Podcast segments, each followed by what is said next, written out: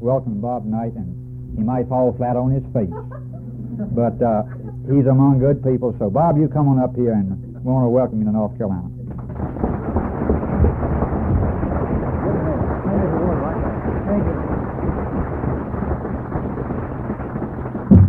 Hi, I'm Bob, and I'm now college. And uh, it's a real privilege to be here tonight. I'd like to thank the uh, committee and uh, whoever got me over here. It's uh, it's really uh, really something. It's a beautiful state, and uh, you know from uh, from where I come from uh, to be here, it's just a flat miracle. You know. Uh, before I get into my talk, there is one thing I'd like to find out. Dave didn't know the answer to it, and I've got a few uh, answers, and I'm sure that uh, we can all come up uh, with the right thing. Uh, I don't know if you ever notice these trees when you're driving up, but there's some some that don't have any leaves on them, and there's like little nests down in the branches, and it looks. I don't know whether it's a spider or a cocoon or or what. Yeah, somebody said a squirrel, Dave. That's a new one. So somebody said it was a banana spider and uh, caterpillars, but uh, I'd appreciate if somebody would let me know after the meeting what they are. I'm sure I'll get a lot of different answers, but but anyway, uh, like I say, it's a real treat to be here, and uh, I love Alcoholics Anonymous, and uh, it's uh, my life today, and it's my wife's life, and uh, God has seen uh, for us to share this thing together, and it just makes it real, real beautiful. My gratitude there's no way to express it because I'm just so full, you know. Uh, I, uh, when I was a couple years sober, people used to uh, ask me to share at their meeting or whatever, and uh, the anxiety and the fear was so bad of getting up here that uh, in front of people that I found that it was easier to tell somebody on the telephone or in the back of a meeting that uh, no, uh, I couldn't do it, and give them a, you know, tell them a lie and give them an excuse. And uh, what happened to me is my life kept getting better and better uh, since I've been in this program. And uh, uh, what I found is that uh, my life was getting better. I wasn't doing some of the things that I was supposed to do in this program, and I began to feel very guilty about it. And finally, I went to my sponsor and I told him what I'd been doing. And he said, Bob, he said, if you're asked to share in a meeting, he says, you uh, get up and talk, you know he said, if you don't do a good job, he said, the people won't ask you back, so you won't have to worry about speaking, you know. And, uh, you know, sponsors seem to have all the right words, but what that did for me is it made me realize uh, that I do have a story to tell. Uh, we all have a story to tell. I'm not in competition with anybody in this program. Uh, all I'm asked to do is come and share in a general way what I was like, what happened, and what I'm like now. And uh, I'd like to tell you that I uh, grew up with my mother and my brother in downtown Long Beach, California. Uh, my brother was about 10 years older than me. Uh, he was kind of like a father figure, uh, you know, rather than a brother, being the age difference. Uh, my mother was a drunk. Uh, my brother was a gambler. At an early age, uh, I swore that when I grew up, uh, I wasn't going to drink and I wasn't going to gamble. Uh, th- those were some of the things that I knew uh, I wouldn't do. Uh, and the reason I knew I wouldn't do those things is because of the way we lived. We lived in an absolute dog eat dog situation. We lived in an apartment building right downtown Long Beach, a building that uh, there was prostitution going on in this building, uh, there was homosexuality going on in this building, and uh, this is the environment that I grew up around. Uh, I went to school in the daytime. Uh, usually when I came home from school, I knew my mother wasn't going to be at home. My mother wasn't going to be there with, uh, you know, a nice homemade cake or something, you know. Uh, uh, I knew where to find my mother. My mother was a drunk. Uh, my mother was down at the corner bar. You know, that's where my mother was. Uh, I had a lot of thoughts as a kid of uh, uh, wanting things better and different, and I'm sure a lot of young kids uh, don't have these feelings, but but I did uh, just the way I lived want, made me want to have something better, you know. And I used to have a lot of thoughts. Uh, I used to have three newspaper routes, and I, I delivered these newspapers so I'd have uh, money.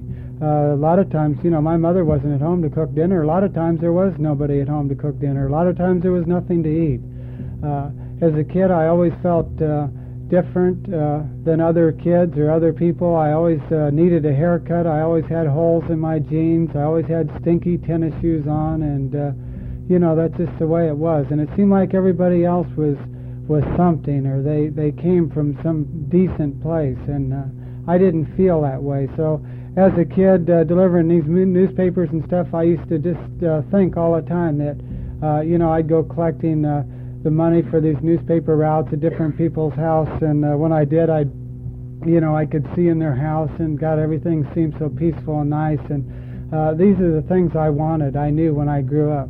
I knew that when I grew up, I was going to be a good man, and I'd be a good father and a good husband, and all of those decent things, you know, all of the rotten things that I seen going around, going on, you know, in this apartment building. Uh, uh, these prostitutes, men would come all dressed up, and you know, uh, I just assumed they were probably family men or something, cheating on their wives, and uh, it just seemed like everybody uh, buddy had some kind of a a sellout point in life. You know, uh, there was just no decency, and I knew that things were going to be right when I grew up.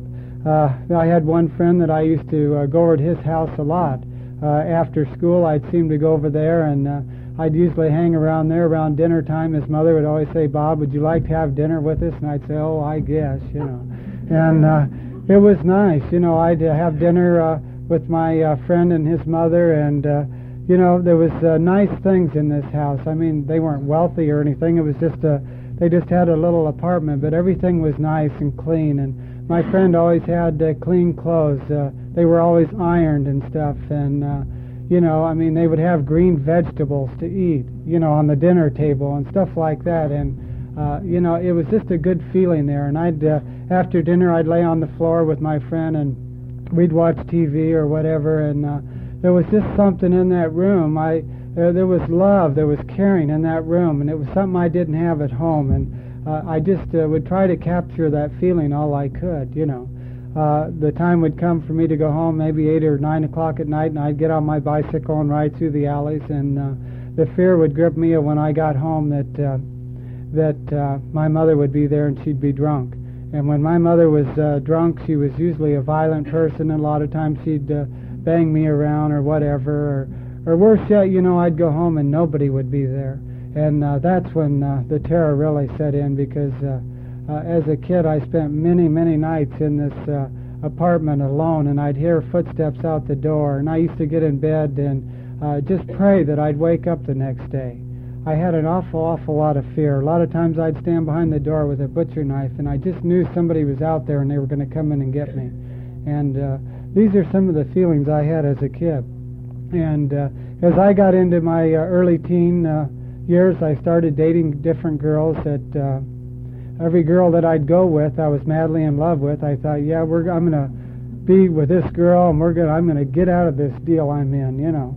And uh, when I was uh, 15 years old, I was going with a girl that was 13, and uh, we were madly in love, and we uh, decided that uh, when I turned 16 and she turned 14, we were going to get on a bus and go to St. George, Utah, and get married. That was the closest place to go and get legally married at 16 and 14 years old.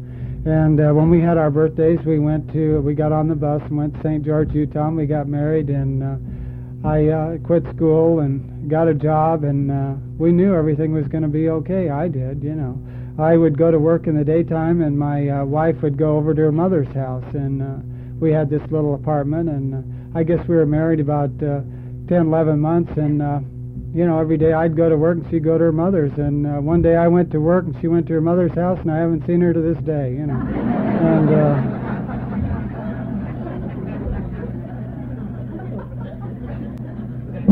now that I'm sober and been sober a while, I kind of wonder why I never went to see why she never came home. You know. now that I look back on it, it wasn't too bright then, you know. But um, you know, uh, what happened to me is uh, I ended up moving back with my mother, and uh, uh, we got an annulment. Uh, I, uh, my brother had gotten married by this time, and uh, I was working, and I began to support my mother, and and uh, what I realized is all of those thoughts that I had as a kid of being, you know, being something in life, you know, being a decent human being, those things didn't seem uh, as important or they didn't seem as possible. And uh, I started running around with some of my school friends uh, that I hadn't run around with for a year or so. I'd been dating all these girls and been married before, so uh, uh, after I got this marriage, I started running around with my uh, the, the guys, you know, again. And uh, by this time, they were riding around in lowered cars, um, uh, drinking and smoking marijuana and and taking uh, different kinds of pills. And uh, you know, I was uh, real scared about that at first, but uh, you know, when you're with your old friends and they tell you, oh, that it's all right, and oh, you're not going to get hooked on this, and you know, once you're with them a few nights and you see that it's uh, all right, you know, you join in with them, and uh, it was just a matter of time until uh, I was riding around with these guys, and uh, uh, you know, my whole life uh, felt complete. I don't know how to describe it. Uh, it seemed like that. Um, I was with the guys that, uh, you know, that they were my friends. They were the only ones that seemed to care. Uh, I can describe uh, what alcohol did for me uh, real easy in just one situation of uh, telling you of uh, a time that I remember well of riding down Pacific Coast Highway in Long Beach uh, in this lowered 55 Buick uh, with these four or five righteous friends and partners of mine. Uh, we were listening to the radio. Uh, we all either had a quart of beer or some wine in our lap. We were smoking marijuana. Everything was just, you know, uh, however they made marijuana to be at its best or made Benzedrine to be at its best, uh, it was working that 100% for me that night. And I can remember being at a stoplight, uh, waiting for the stop sign, the music going, and all of this stuff just working that 100%, looking over at the car next to me at these people in this car and thinking, man, these idiots don't know what we got in this car. And I thought, you know, I hope when we're 40 or 50 years old that we can all stay together and just keep doing this, you know. And that's what alcohol did for me. Um, not only uh, did alcohol do that for me, but the longer I remained uh, around these friends of mine, uh, I found out that, uh, you know, their acceptance was it was replacing the love that I never got before when I was a kid. And, uh, you know, for them to say, hey, Bob, you're okay, it meant everything to me. You know, if we were to go get in a fight with somebody, if I'd run and hit the biggest guy and try to beat up the biggest guy, or if we go steal something, I'd try to steal the biggest or the best, and they'd say, gee, did you see what Bob did, you know? And, and it just meant a lot to me to get this, uh, you know, to get this acknowledgement, you know and uh, it meant everything to me. And all of the things that I ever wanted to be or ever wanted to do, they just slowly started dwindling away. And I quit being Bob, and I started being somebody else without not even knowing it. You know, whatever I thought you wanted me to do or be, uh, that's what I uh, did. Uh, I uh, ran around with these guys uh, for just a short period of time, really. Uh, in 1959, uh, I was arrested for the first time, and I was 18, 19 years old, I guess, uh, and uh, I had never been arrested as a juvenile because I knew my mother was a drunk. Uh, when I was a kid and lived at home, I knew not to get in trouble because I knew my mother was a drunk, and I thought, you know, what does a drunk woman want with a kid? I knew if I ever went to juvenile hall that I would have had to stay there, and uh, you know, the first time I was arrested was in 1959. I was arrested with my friends. Uh, we made the headlines of the newspaper in Long Beach. It said "Narcotic Agents Nab 4." Uh, it sounded like a big, uh, big arrest. They shot one of my friends in the back with a 357 Magnum, and uh, you know, as it turned out, uh, all we had was two marijuana cigarettes. You know, uh, the laws have changed quite a bit since then, but uh, you know, um, my friends had been arrested before, and uh, uh, it was my first time being arrested, and after we went through all the court uh, stuff, uh, my friends were ended up uh, being sent to prison. They had been arrested for this offense before, and uh, my first time, I was given three years probation. And uh, with my friends gone and uh, being so scared about them going away to prison, uh, it really scared me. You know, I didn't want to be locked up, and I didn't want any part of it, and and I really straightened up my act and I got a job at General Motors in uh, South Gate, uh, not far from Long Beach, and uh, pardon me, and uh, I started running around with a guy that was just kind of on a health kick. He was a prize fighter, and we just kind of worked out, and uh, we dated a lot of girls. And uh, one night I was home at my mother's house, and uh, uh, there alone with my mother, and somebody knocked on the door, and uh, uh, it was Gloria here, and she had been a girl that uh, I had known since we were 11 years old, and uh, she had been one of the first girls that I had dated, and she had always been kind of like a childhood sweetheart to me, you know.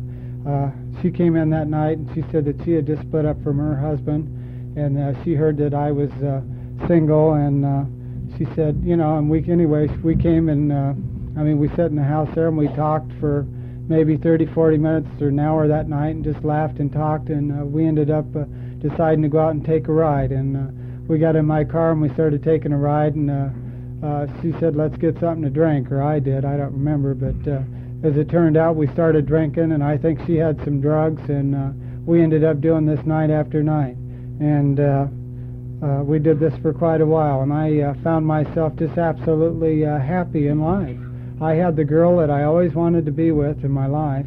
Uh, I had alcohol uh, again working in my life, and uh, you know I had this decent job, and uh, you know we'd stay up late at night, and a lot of times I'd run to work. I'd be in a, a sport coat or whatever I had on. You know, all the guys would be coming in on their with their coveralls on to work on the assembly line, and I was had been up all night, and uh, you know that didn't last long before uh, I found myself. She got a little apartment, and I'd find myself over there waking up in the morning. Maybe it was eight o'clock, and I was supposed to be to work at seven o'clock. You know, and it was just real easy to give up the job. You know, for uh, for everything. You know. there was no decision. You know, so. Uh, anyway, uh, we went together for about five months, and uh, we used to ride around the car, and uh, both of us would be drinking, and uh, we'd we'd talk about how neat it was that we were just friends, and how neat it was that we had both been married before, and neither one of us would ever make that mistake again, you know. And uh, one uh, one week we'd been up taking Benzedrine and uh, drinking, and just on a real run for several several days, and. Uh, uh, we hadn't slept for days, and it must have been four or five o'clock one morning, and uh, uh, just out of desperation, we decided, uh, you know, we didn't have anything to drink or take, and uh, that's when we decided we'd get married, you know. and uh, by this time, I didn't have a job, and uh, of course, I've never had anything of value, you know. But uh, I did work for a man one time, and uh, he left me in his will. He left me his fishing pole. He had a beautiful, beautiful fishing pole, and the whole works, and. Uh, and he left this to me in his will, and it was the only thing I had of value, so uh, I hawked it for the money for our marriage license, you know, and blood tests and all that, and uh, this is how we got married. And uh, anyway, uh, we got enough money together for a place to live, and uh, I can remember a lot of my friends were coming in and out of jail, and uh, and uh, we had a real good party one night. I, it might have been within the first few days we were married, and everybody was celebrating our marriage, and uh, we had all uh, there was uh, that we wanted to drink and all the drugs we wanted to take and uh, you know the music was going good. I was there with all my best friends and and uh, feeling as like a man and being responsible. I thought you know I'm going to discipline myself enough to leave this good party and go out and pull a burglary so I can get our rent money you know. And uh, you know it sounds silly but that's uh, the way I was thinking and it's the only way I ever thought. And uh, I left that party and uh, went out. I borrowed one of my friend's car and went out and uh, pulled a burglary uh, that night to get our rent money. And uh, and uh, basically, that's just about the way we lived till we got to Alcoholics Anonymous. Because uh, several times I tried to go to work uh, to be a family man or whatever, and uh, uh, my wife and I partied so much together, and we just had so much fun. It was just so hard to break it off, you know. Uh, it was rough, you know, for me to go to work. I, I meant well, and I tried to go to work, and it was hard for me to get there because uh, I'd have to leave all the fun. And then uh, my wife started telling me she didn't want me to work, you know, and that made it real easy. And so I didn't work. I never worked, and we lived any way we could uh, just to, to make it, you know we moved a lot because we never paid rent. We'd always, uh, uh, her family had uh, a little bit of money, and uh, we'd go down there and get money from them uh, uh, to maybe move in a place or whatever. And we stayed there and lived as long as we could until we were evicted. You know, uh, my wife had a child from this other marriage. Uh, he was just uh, not even one year old when we got married, and uh, you know we had this child, and along the way we had two more children of our own. And uh, like I say, I very seldom worked. Uh, we uh, when I did work, I would usually work long enough to uh, to get uh, some kind of a back injury or something where I could get disability or try to sue somebody or you know just any kind of an easy touch. You know, uh, uh, we've lived on welfare. Uh, you know, many many times.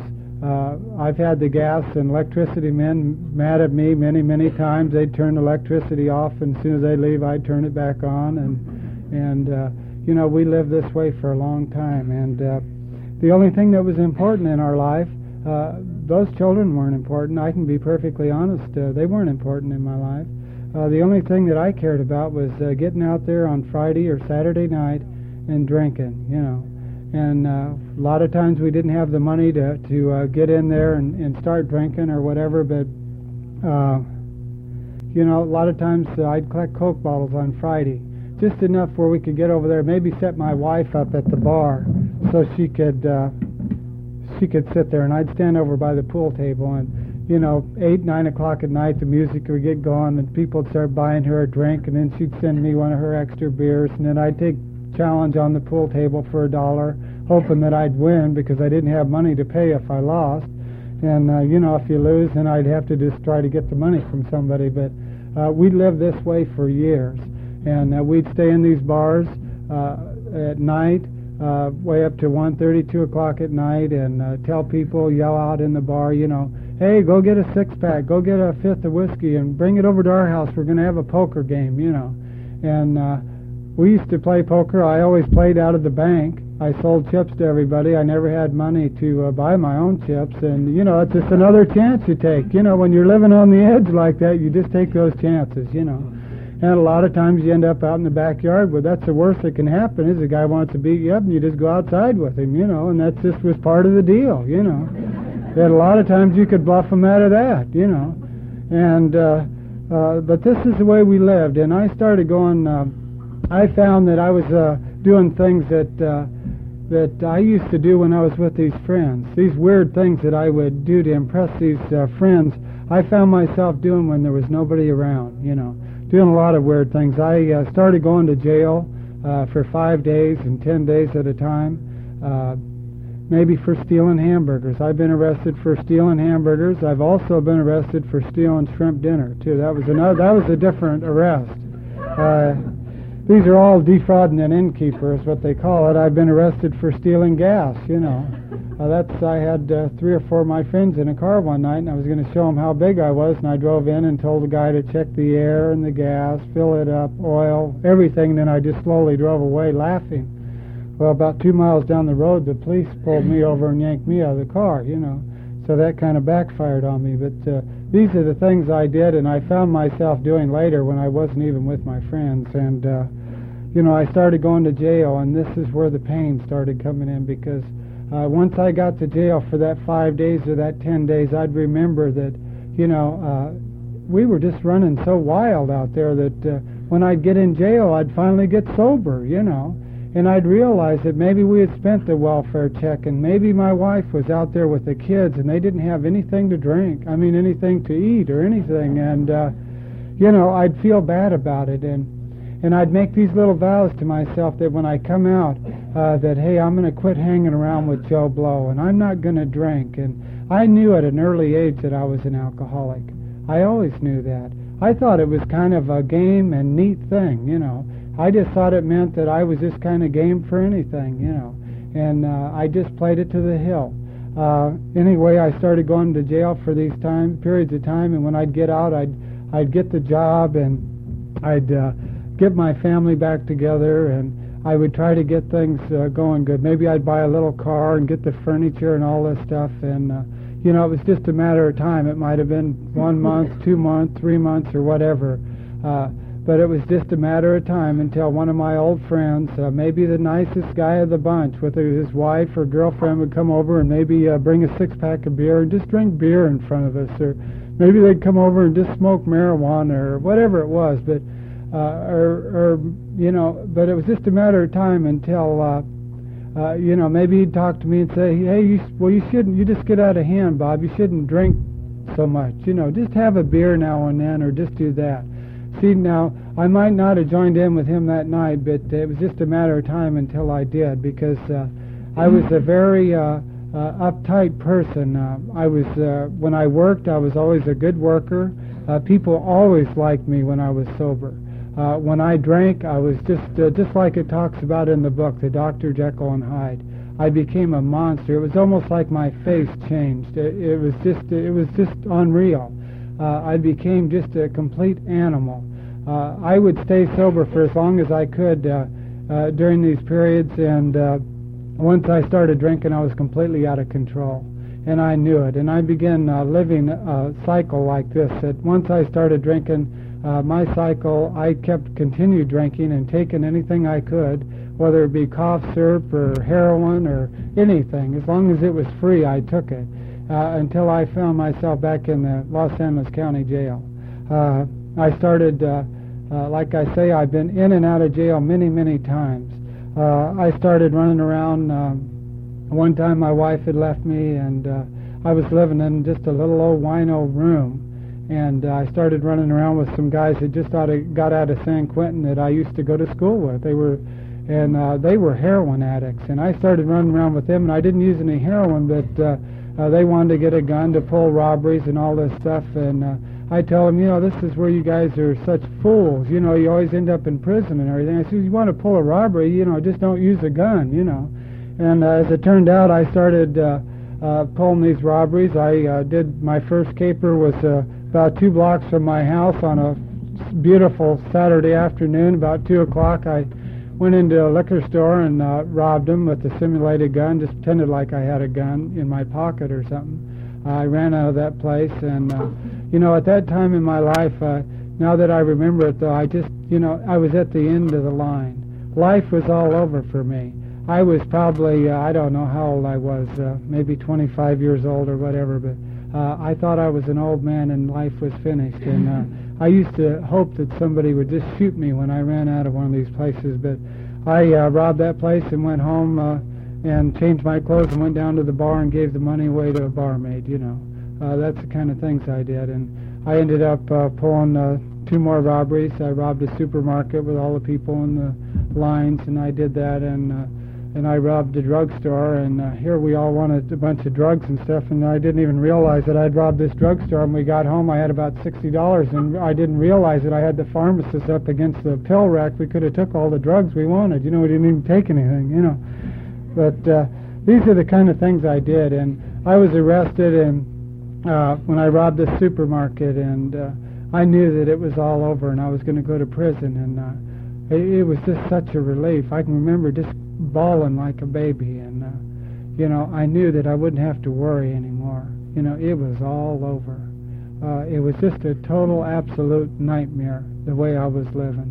Uh, just, uh, it was just bad. You know, there was no way I had any control over my life uh, uh, when I was drinking. Um, anyway, I was sentenced to. Um, uh,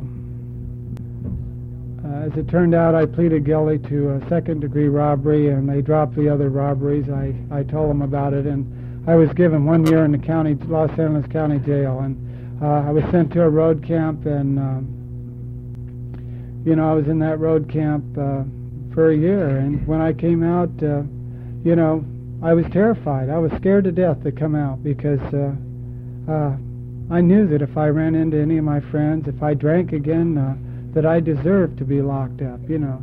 And uh, the time came for me to get uh, released out of this jail, and I was released, and uh, I went and I stayed at my mother's house for two days. I was so terrified to go out on the streets. Uh, my wife, uh, when I went to jail, my wife and I never communicated. It was easier for both of us that way. And uh, at this time, my mother had had my children, and uh, when I got out of jail, I went to my mother's. My kids were there. I stayed in there for a couple days, and finally, a couple of my old friends came by, and they said, "Hey, Bob, we heard you got out of jail." And you know, I sat there and talked to those guys for a while, and and you know, after just a short period of time, it seemed like I'd kind of forgot all the all the little things that the that were in my mind in jail. You know, I went out with those guys that night, and I started drinking beer. Uh, we went to some after hours place. I started taking Benzedrine again to stay up all night.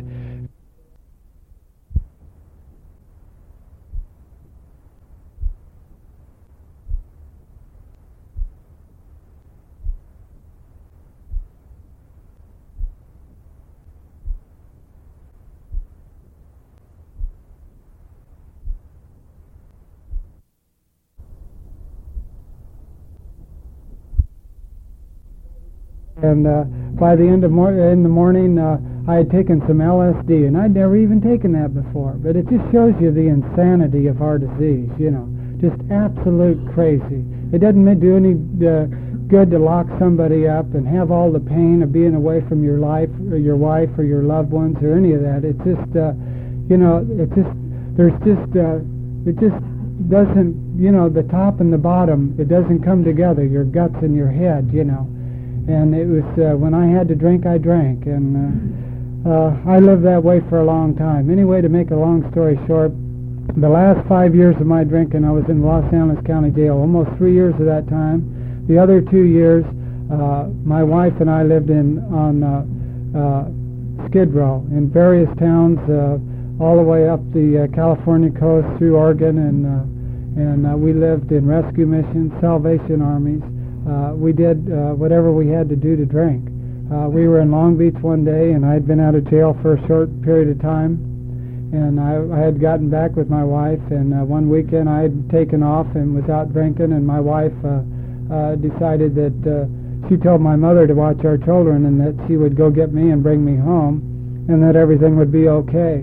And as it turned out, when my wife found me, we started drinking and. Uh, uh, we were in a bar or something, and somebody said the police were looking for us, and it was just all too easy, and we just uh, thought that we had to leave town, and we ended up uh, going down and uh, leaving town with two cardboard boxes, and that was it. Uh, as it turned out, we didn't go back. Uh, my uh, mother was watching our kids for the weekend, and it was two years before we came back for those kids. You know, I know what it is to be an alcoholic, and just to uh, to sell your soul is what it amounts to.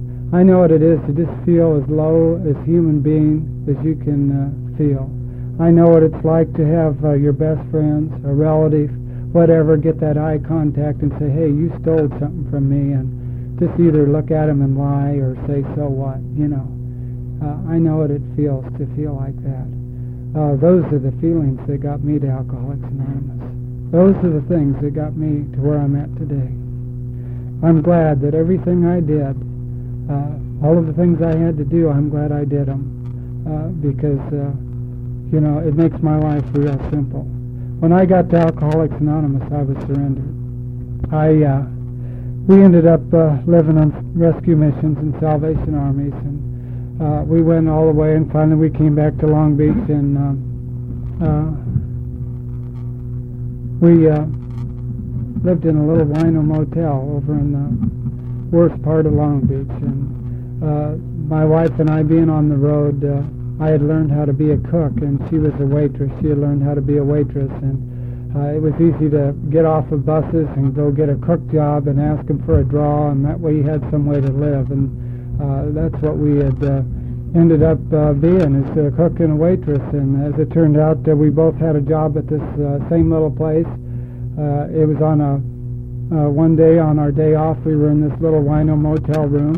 Uh, my mother still had our kids, and uh, I had already been over to the liquor store and got a six pack of beer and a, a pint of whiskey. And I was sitting on the bed when my wife woke up. Uh, uh, I told her, you know, I said it's uh, getting close to Christmas. I said, uh, I said tomorrow let's quit drinking, and uh, we'll start saving some money, and at least we can buy our kids a Christmas present and uh, that was uh, uh, November 6, 1970.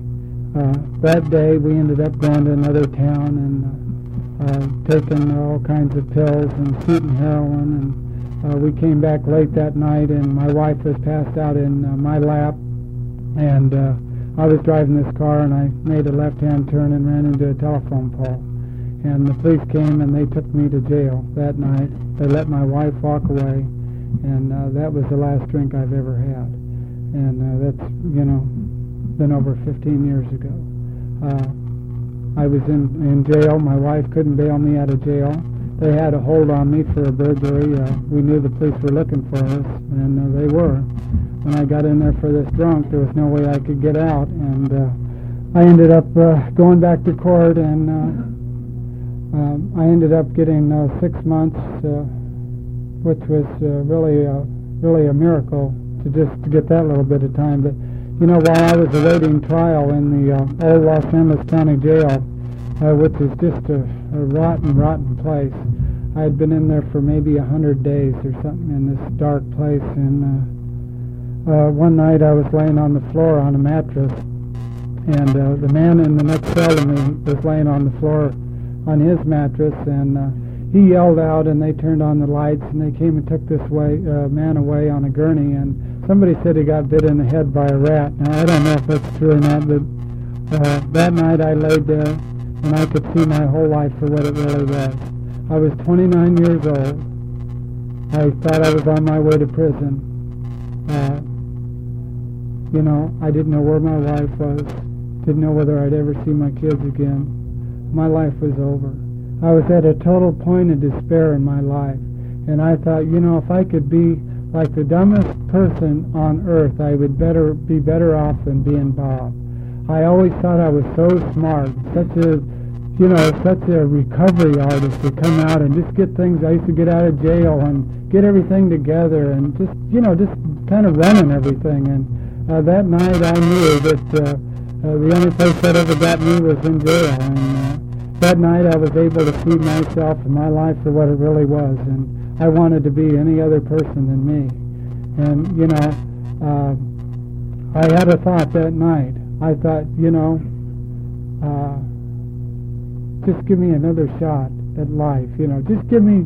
I didn't know what it was. I just had a a real uh, desire for something else. And uh, a man from the probation department came and interviewed me, and uh, he, uh, uh, you know, they were going to find out whether they were going to send me to prison or give me probation or whatever. And uh, I told this man that I was an alcoholic, and that if I was given probation, that I would go to Alcoholics Anonymous.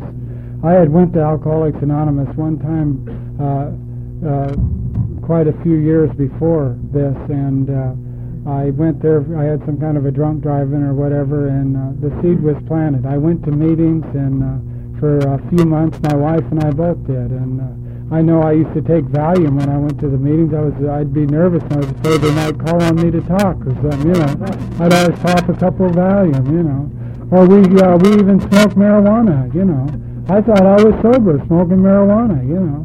I see people come to Alcoholics Anonymous now. I'm not saying whether you can or can't, but I know that I'm sober if I'm sober, you know. If I'm smoking something or taking something, I'm not sober, you know. I know that, and I'm glad I know that, you know, for me. Uh, anyway, the seed was planted, and I knew about Alcoholics Anonymous. And when I got back to my cell, I heard myself telling this man that and I thought, you know, I've been arrested for a lot of things, robberies, burglaries, and uh, a lot of drunk drivings, all the things. And I thought, you know, uh, none of those things are really me. But the, the thing that was really me is I knew without a doubt that I was an alcoholic. I knew I needed help, and I was willing to do something about it. I thought, whatever it takes to do it, I'm going to do it.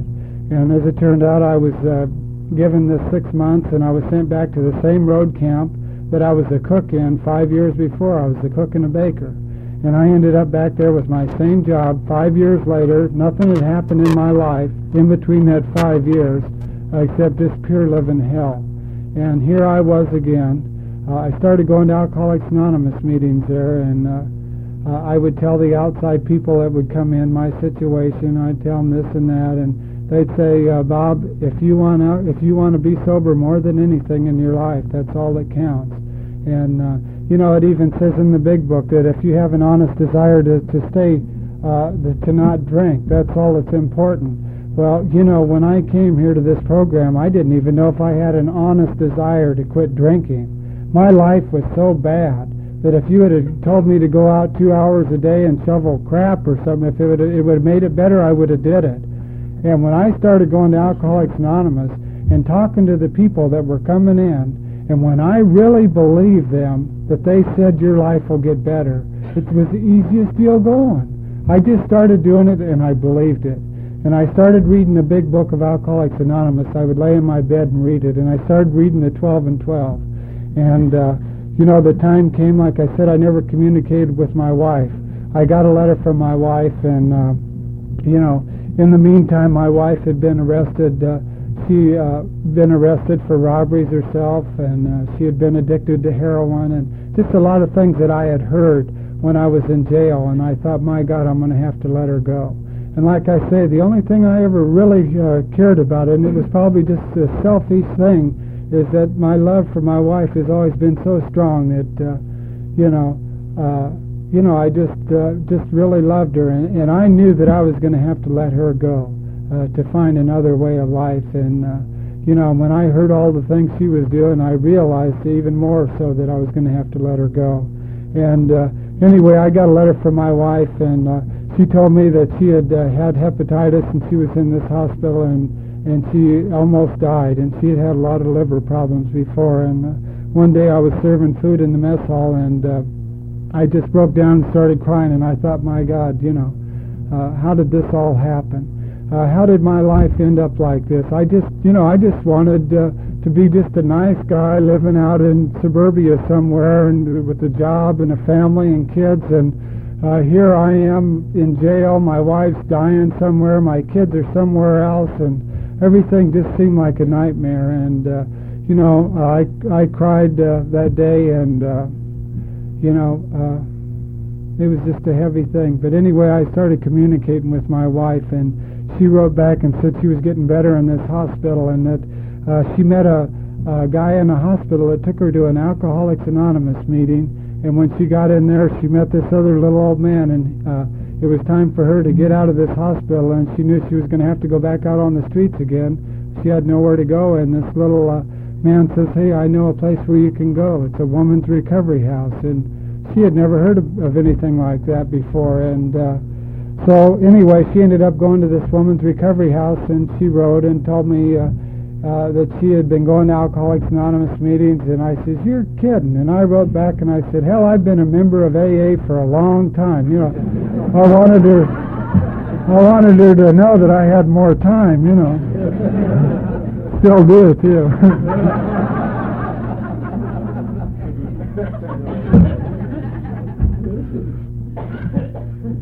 I know I'm running a little bit long here, but I got a lot to tell you. Uh, it's a flat miracle. We uh, time come for me to get released from jail, and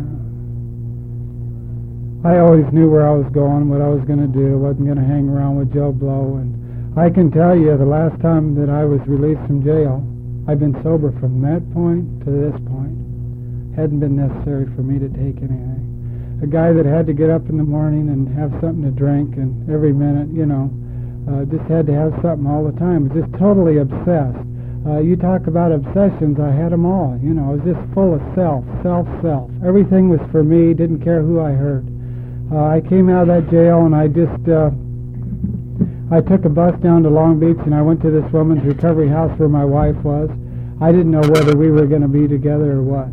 Uh, like I say, I've always had a love for my wife that's just been so strong, uh, so heavy that uh, you know, we're two alcoholics, and uh, we've done everything to hurt each other that was humanly possible, and and you know, we were both aware of this, and uh, you know, but the love was there, and and I cared about her, and I was just happy that my wife was alive, just happy that she was still alive, and that I could see her one more time. And I went down this recovery house and I knocked on the door and the lady asked me to step in. I told her who I was and she said, I'll get Gloria for you. And I stood there, and it seemed like quite a while, and my wife come walking through the door. And we'd been married ten years, and uh, you know, I looked at her, and she was sober, and I was standing there sober, and and we began to talk. Uh, any other time when we met and had eye contact, we'd usually, you know, beat somebody for some money and take off, and it wasn't like that anymore. That day we. Uh, stood there and we started talking and she said she really liked it in this house and I said, hey, I think that's real neat. She said, I want to stay here and I said, I think you should. And uh, after I said that, it seemed like uh, everything just opened up and, uh, you know, she asked me uh, if I'd like to come and have dinner with these girls uh, uh, that night in the house there and go to a meeting with them. And I said, I sure would. And I went over to my mother's house and just uh, left whatever I had there, clothes, and came back and uh, started writing the meetings uh, with these my wife and these girls in this car, and uh, it was just the beginning of a brand new life, you know. It's just where it all started. And I remember riding on freeways, going to meetings uh, out of town somewhere, and you know, wondering, you know, what's it all about? What's going to happen in life? And not knowing, but leaving myself open, you know. And as time went on, I'd go to meetings, and uh, I didn't have a job or anything, and uh, I would start getting kind of panicked about it. And some of the old timers would say, "Hey, don't worry about going to work. You just come to the meetings." I go, "Gee, that doesn't sound right," you know.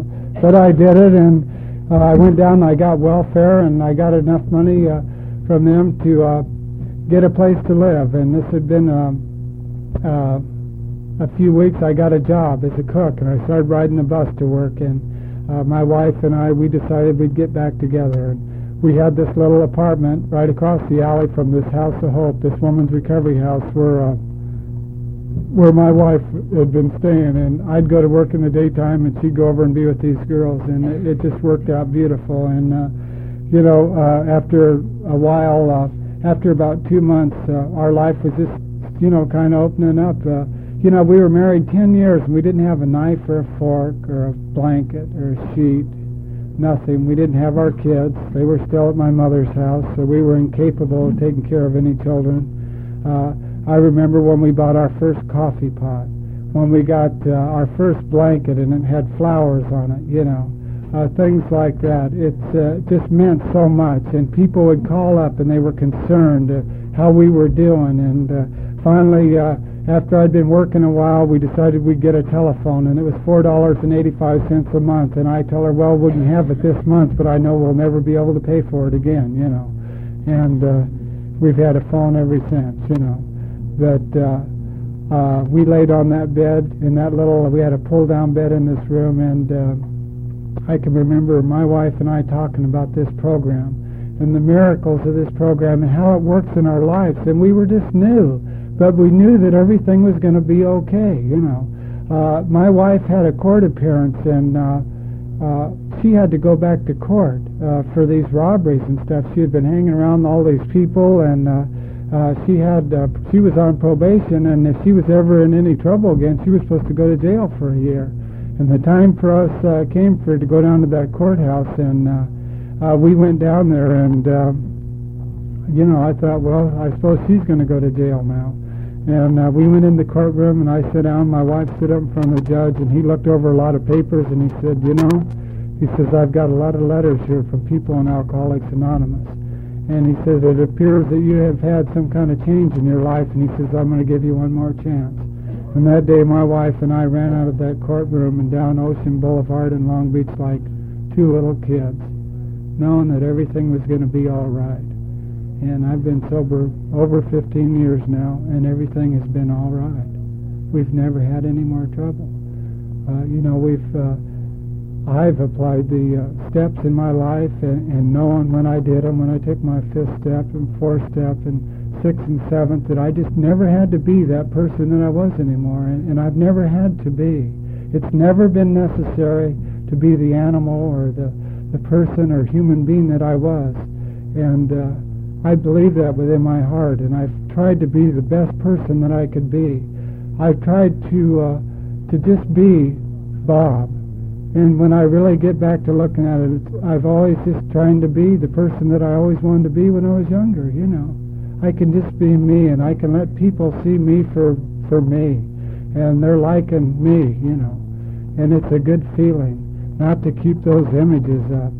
Uh, my uh, when we were uh, one day when I was 11 months sober, uh, I looked out the window and I saw a man and a woman going to church, and it was a beautiful Sunday morning, about 11 o'clock. And uh, they were all dressed up, and the man had on a gray suit, and the lady had on a pretty dress. And I looked at those people, and I thought, you know, I'm sick and tired of being good. And right after I had that thought, I thought, no, wait a minute. I haven't been living the way the structure of religion or society wants me to live. I've been living by the way that I found in Alcoholics Anonymous, this little uh, meter in my gut, you know. If I tell you I'm, if I nickel and dime compromise with you or something, I know it. You know, this little meter says, oh, or somebody says, how you doing, and you say, okay, and then you think, why'd I tell them that? I'm not okay, you know. That I, I realized that God was within me. This little meter is God. We all have it in us, you know and it made it so simple for me. It's worked up to this point for me. I was always very confused about God before. I thought I had to do everything in life.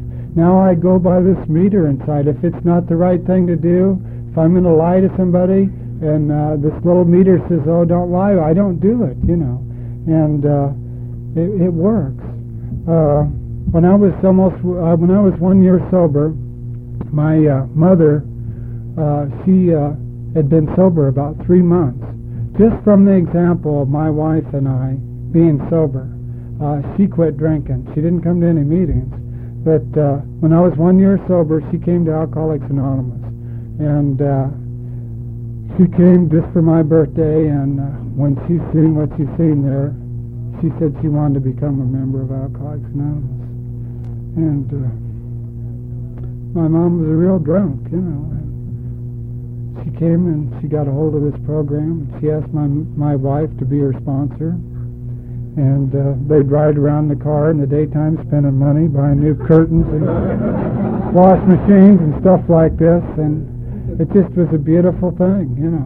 My mother was sober for a few years, and uh, she uh, started getting real nervous, and she was afraid to share at the meetings. And she'd say, "Bob, I'm just so nervous." She says I'm going to have to go to a doctor. And I said, God, don't go to a doctor. I said, if you go to the doctor, I said, all they're going to do is give you pills. And she said, Bob, you're the one that had the problem with the pills. She says, I've never taken any pills. And I said, well, you better tell them you're an alcoholic if you go to a doctor. And as it turned out, she went to the doctor and she didn't tell him anything. And they started giving her Librium and then Valium. And then pretty soon she was on Stelazine and Thorazine. And she never did drink. But one day uh, I went over there, maybe it was a year later, and I went to my mother's on Saturday to see her, whatever. And uh, she was just in there like she was crazy. She said, turn the TV off, Bob. I said, the TV isn't on. And I looked at her and I realized that she had lost her mind. And I went back home and I was just crying. And I told, told Gloria, I said, my God, I said, my mother's lost her mind. And it was a real sad thing. We had to take my mother to a hospital and to a psychiatric ward. And I told them that she was an alcoholic. She'd been taking these pills, and all I did was took her off those pills and gave her some different pills, you know. And uh, she never got any wor- any better, and we thought we were going to have to take her to Camarillo or something for the rest of her life. And it was just a very, very sad thing to know that somebody could, uh, you know, uh, could find a way to quit drinking and then have something like this happen in their life. And uh, anyway. Uh, it was just at a point where we were going to have to do something. She was going to have to go somewhere because she'd been at this hospital for a long time. And uh, my wife and I were talking one day, and my wife says, I know what we can do with her. She said, let's take her to a woman's recovery house and have those women, uh, you know, get her well.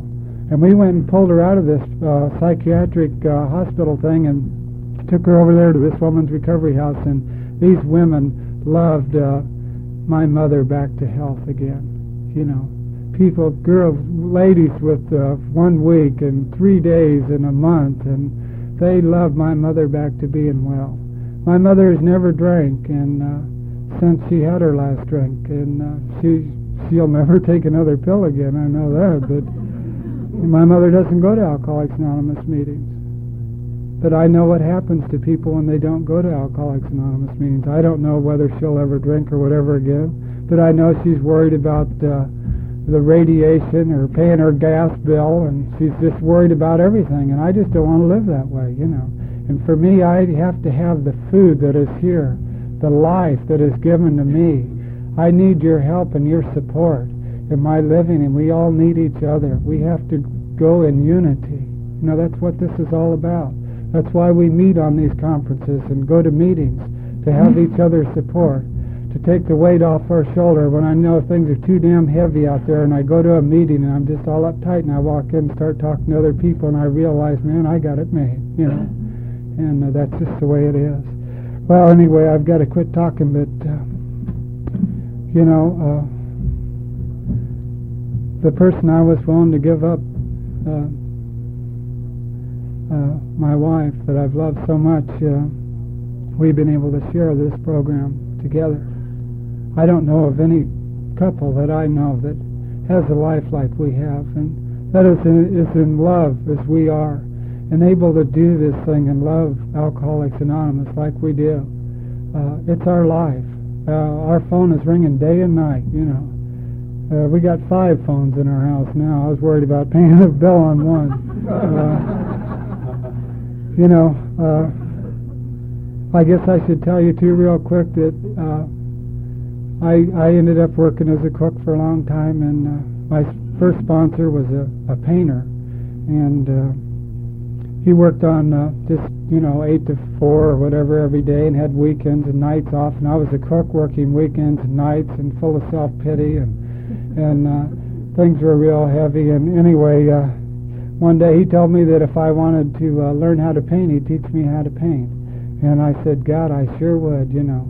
And uh, it was rough, man. I, you know, I had to do a lot of physical work, and it was rough. But I worked with him for about three months, and I learned a little bit about painting. And one day he said, "Well, that's the end of our work. I don't have any more jobs." And I said, "You're kidding, man. I got wife, my kids by this time." And uh, as it turned out, I went and I got another civil service job, and I went back as a cook, and. Uh, and I, I was doing that, and uh, I uh, I worked as a cook, and we have when you work civil service, you know, you have a lot of time off, and I started painting the little uh, old lady's uh, bathroom next door on my uh, for a little extra money. We needed all the money we could. Uh, we didn't have any money, and uh, you know, uh, one day I I came home and we were broke. My wife was working graveyards as a as a waitress, and I came home in the afternoon, and she was laying on the bed taking a nap, and I come running in, and I said, hey, I got $200. I said, this lady wants me to paint her house. She gave me $200 to start the job, and uh,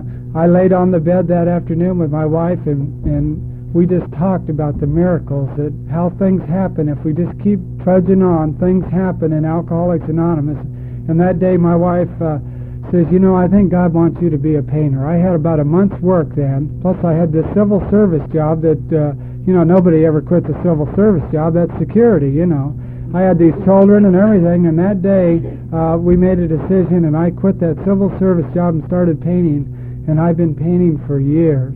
I worked for nine years and never advertised. I ended up having men work for me, and uh, I just did uh, what I was supposed to do. You know, if you're a painter, well, you paint behind the toilet. You know, if you don't, well, you don't get called back or referred. And I just started doing those things. And you know, the time come, I started feeling guilty because I didn't have a license, and uh, I had to start going to school. And uh, I finally I uh, became a state licensed painting contractor, and today I have uh, several several men working for me. Uh, I uh, do real big jobs. I do any size jobs, and it's just it's unbelievable. You know, there's no way to get from that rescue mission to here, other than Alcoholics Anonymous that I know of. You know, the life that I've got with my wife, uh, my three kids, my stepson and my uh, my daughter and my son are all members of Alcoholics Anonymous today. They've been in and out, but today they're all in. And you know, maybe they'll stay and maybe they won't but I have to know that they're in God God's hands also, and to let them live their own life and to uh, follow their own journey. Uh, we've uh, I'm going to quit now. Uh, my wife and I will be married 25 years Monday. It's our anniversary, silver anniversary. This is a real treat for you people to have us here. It's uh, given us time to, to get away from our fast pace and to be alone and to enjoy all this beauty here in the state. And, uh, you know, it's beautiful. Our life's good. We were married 24 years. Last June, we were married 24 years uh, and bought our first house. You know, she always jokes and says, well, we didn't know if we were really going to stick together, you know. we were incapable of buying our own home, and I always thought when we bought our first house that we were going to, you know, I knew that it was not going to be good enough uh, for us to live in. It was going to be a real doghouse, you know. And uh, miracles happen in this program. Gloria went in to find out about renting a house one day, and a lady said, why don't you buy it? And uh, we said, we couldn't buy that house. As it turned out, she owned the house, and we bought the house.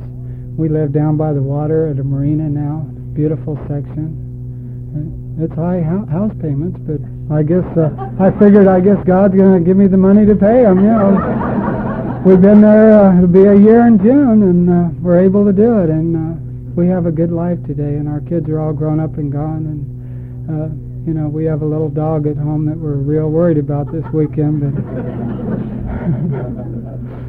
I know Dave said when he left when we were riding up, he picked us up the other morning. He says well, he said my dog was there. He says he th- he thought I was going to work. but you know, I want to. I just want to thank uh, Alcoholics Anonymous and my God for for making it possible for me to be the human being that I was made to be, and that that uh, I've always wanted to be when I was younger. Just to be a good father, a good husband, a good man, and just a man with uh, some kind of standards and some kind of ethics and some kind of principles, you know, that you people in this program has given me. Thank you.